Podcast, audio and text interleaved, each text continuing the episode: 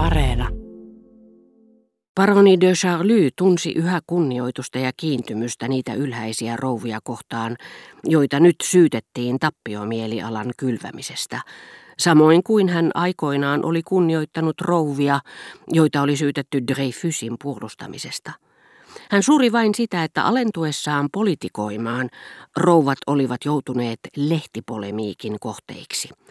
Hänen oma suhtautumisensa rouviin oli muuttumaton, sillä hän oli niin perinpohjin turhamainen, että ylhäinen syntyperä ja siihen liittyvä kauneus ja muu loisto olivat hänelle ainoa pysyvä asia, ja sota tai Dreyfusin tapaus vain rahvaanomaista ohimenevää muotia – jos Germantin herttuatar olisi teloitettu siksi, että hän olisi yrittänyt erillisrauhaa Itävallan kanssa, paroni olisi pitänyt häntä edelleen yhtä jalosukuisena, eikä yhtään sen enempää häväistynä kuin meidän mielestämme nykyisin on Marie Antoinette, vaikka saikin teloitustuomion.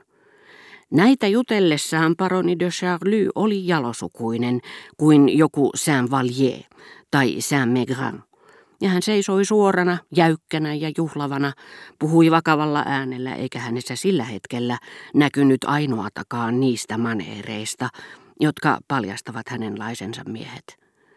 Mutta silti, miksi heidän joukossaan ei voi olla ainoatakaan, jonka ääni soisi luontevana?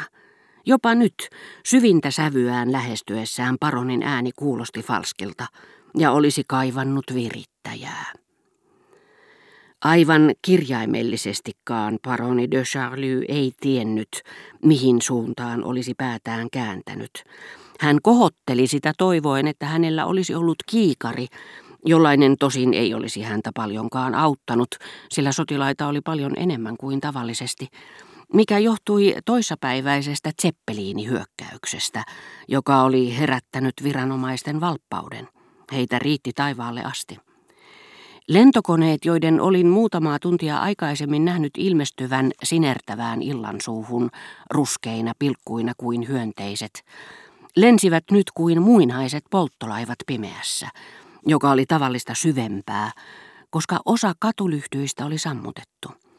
Suurin kauneusvaikutelma, jonka nuo inhimilliset tähdenlennot meille soivat, oli varmaankin siinä, että ne panivat meidät katsomaan taivasta jota kohti me yleensä harvoin kohotamme silmämme. Tämä Pariisi, jonka olin vuonna 1914 nähnyt melkein puolustuskyvyttömässä kauneudessaan odottavan uhkaavasti lähestyvää vihollista, kylpi nyt kuten silloinkin kuun muuttumattoman muinaisessa, julmassa ja salaperäisen seesteisessä loisteessa, joka loi vielä vahingoittumattomiin rakennuksiin hyödyttömän kaunista valoaan. Mutta kuten vuonna 1914 ja vielä enemmänkin kuin vuonna 1914, kaupungissa oli muutakin.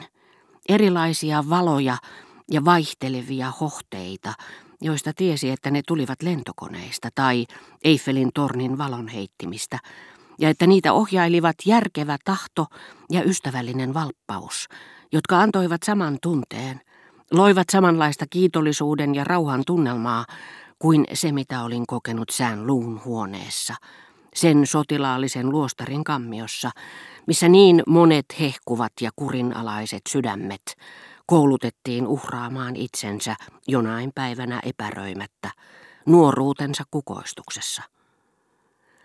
Toissapäiväisen ilmahyökkäyksen aikana taivas oli ollut eläväisempi kuin maa – mutta se oli sitten tyyntynyt kuin meri myrskyn jälkeen.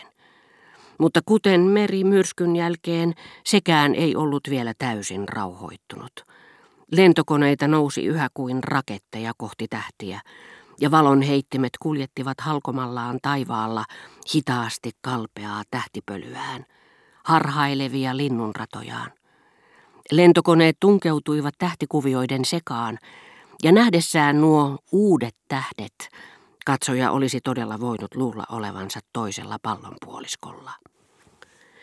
Paroni de Charlie kertoi minulle, miten ihaili noita lentäjiä, ja kun hän ei voinut olla päästämättä valloilleen saksalaismielisyyttään sen enempää kuin muitakaan taipumuksiaan, vaikka kielsikin molemmat, hän jatkoi, Minun täytyy kyllä vielä lisätä, että ihailen yhtä paljon saksalaisia, kun he nousevat Gootta-koneisiinsa.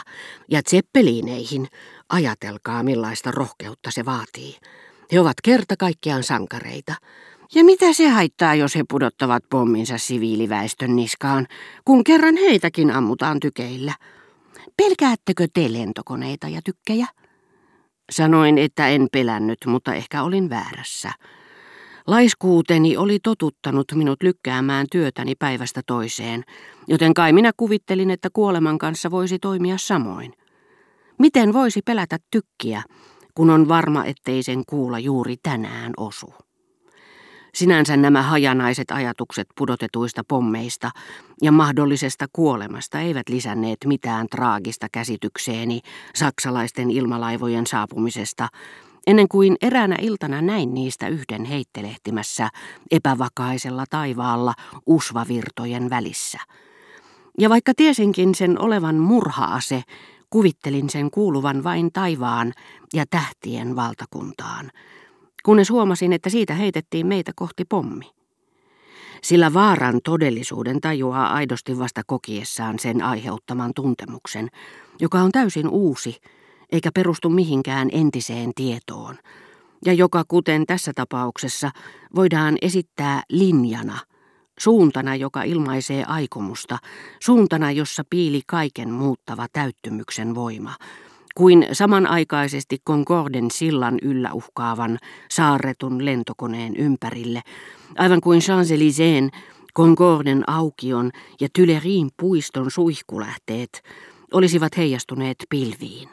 Kaareutuivat valonheitinten kirkkaat suihkut, ja niilläkin oli suuntansa ja aikomuksensa, viisaiden ja voimakkaiden miesten valppaat ja suojelevat aikomukset. Ja heille minä olin kuten sotilaille eräänä yönä Donsierin kasarmilla, kiitollinen siitä, että he suvaitsivat luovuttaa voimansa vartioimaan meitä näin täydellisen tarkasti. Yö oli yhtä kaunis kuin vuonna 1914 ja uhka Pariisin yllä yhtä suuri. Kuunkajo näytti lempeältä jatkuvalta magnesiumvalolta, joka antoi mahdollisuuden ottaa viimeisen kerran yökuvia sellaisista kauniista kaupunkinäkymistä kuin Van Domin tai Concordin aukio. Ja minun pelkoni, että granaatit saattaisivat tuhota ne, loi kuin kontrastina niiden vielä ehjään kauneuteen omalaatuista täyteyttä, aivan kuin ne olisivat kurottautuneet eteenpäin tarjoamaan puolustuskyvyttömän arkkitehtuurinsa hyökkääjien iskuille. Eikö teitä pelota? Paroni de Charlie kysyi uudestaan. Pariisilaiset eivät tajua tilannetta. Rova Verderin kuulemma järjestää vastaanottoja joka päivä. Minä tiedän niistä vain kuulopuheiden perusteella. Olen kerta kaikkiaan pannut välini poikki heidän kanssaan. Paroni lisäsi ja painoi katseensa, aivan kuin ohi olisi kulkenut joku sähkellähetti, mutta myös päänsä ja hartiansa, ja kohotti käsivartensa eleeseen, joka merkitsee, jos ei nyt aivan minä pesen siitä käteeni, niin ainakin en osaa sanoa teille siitä mitään, vaikka en ollut kysynytkään mitään.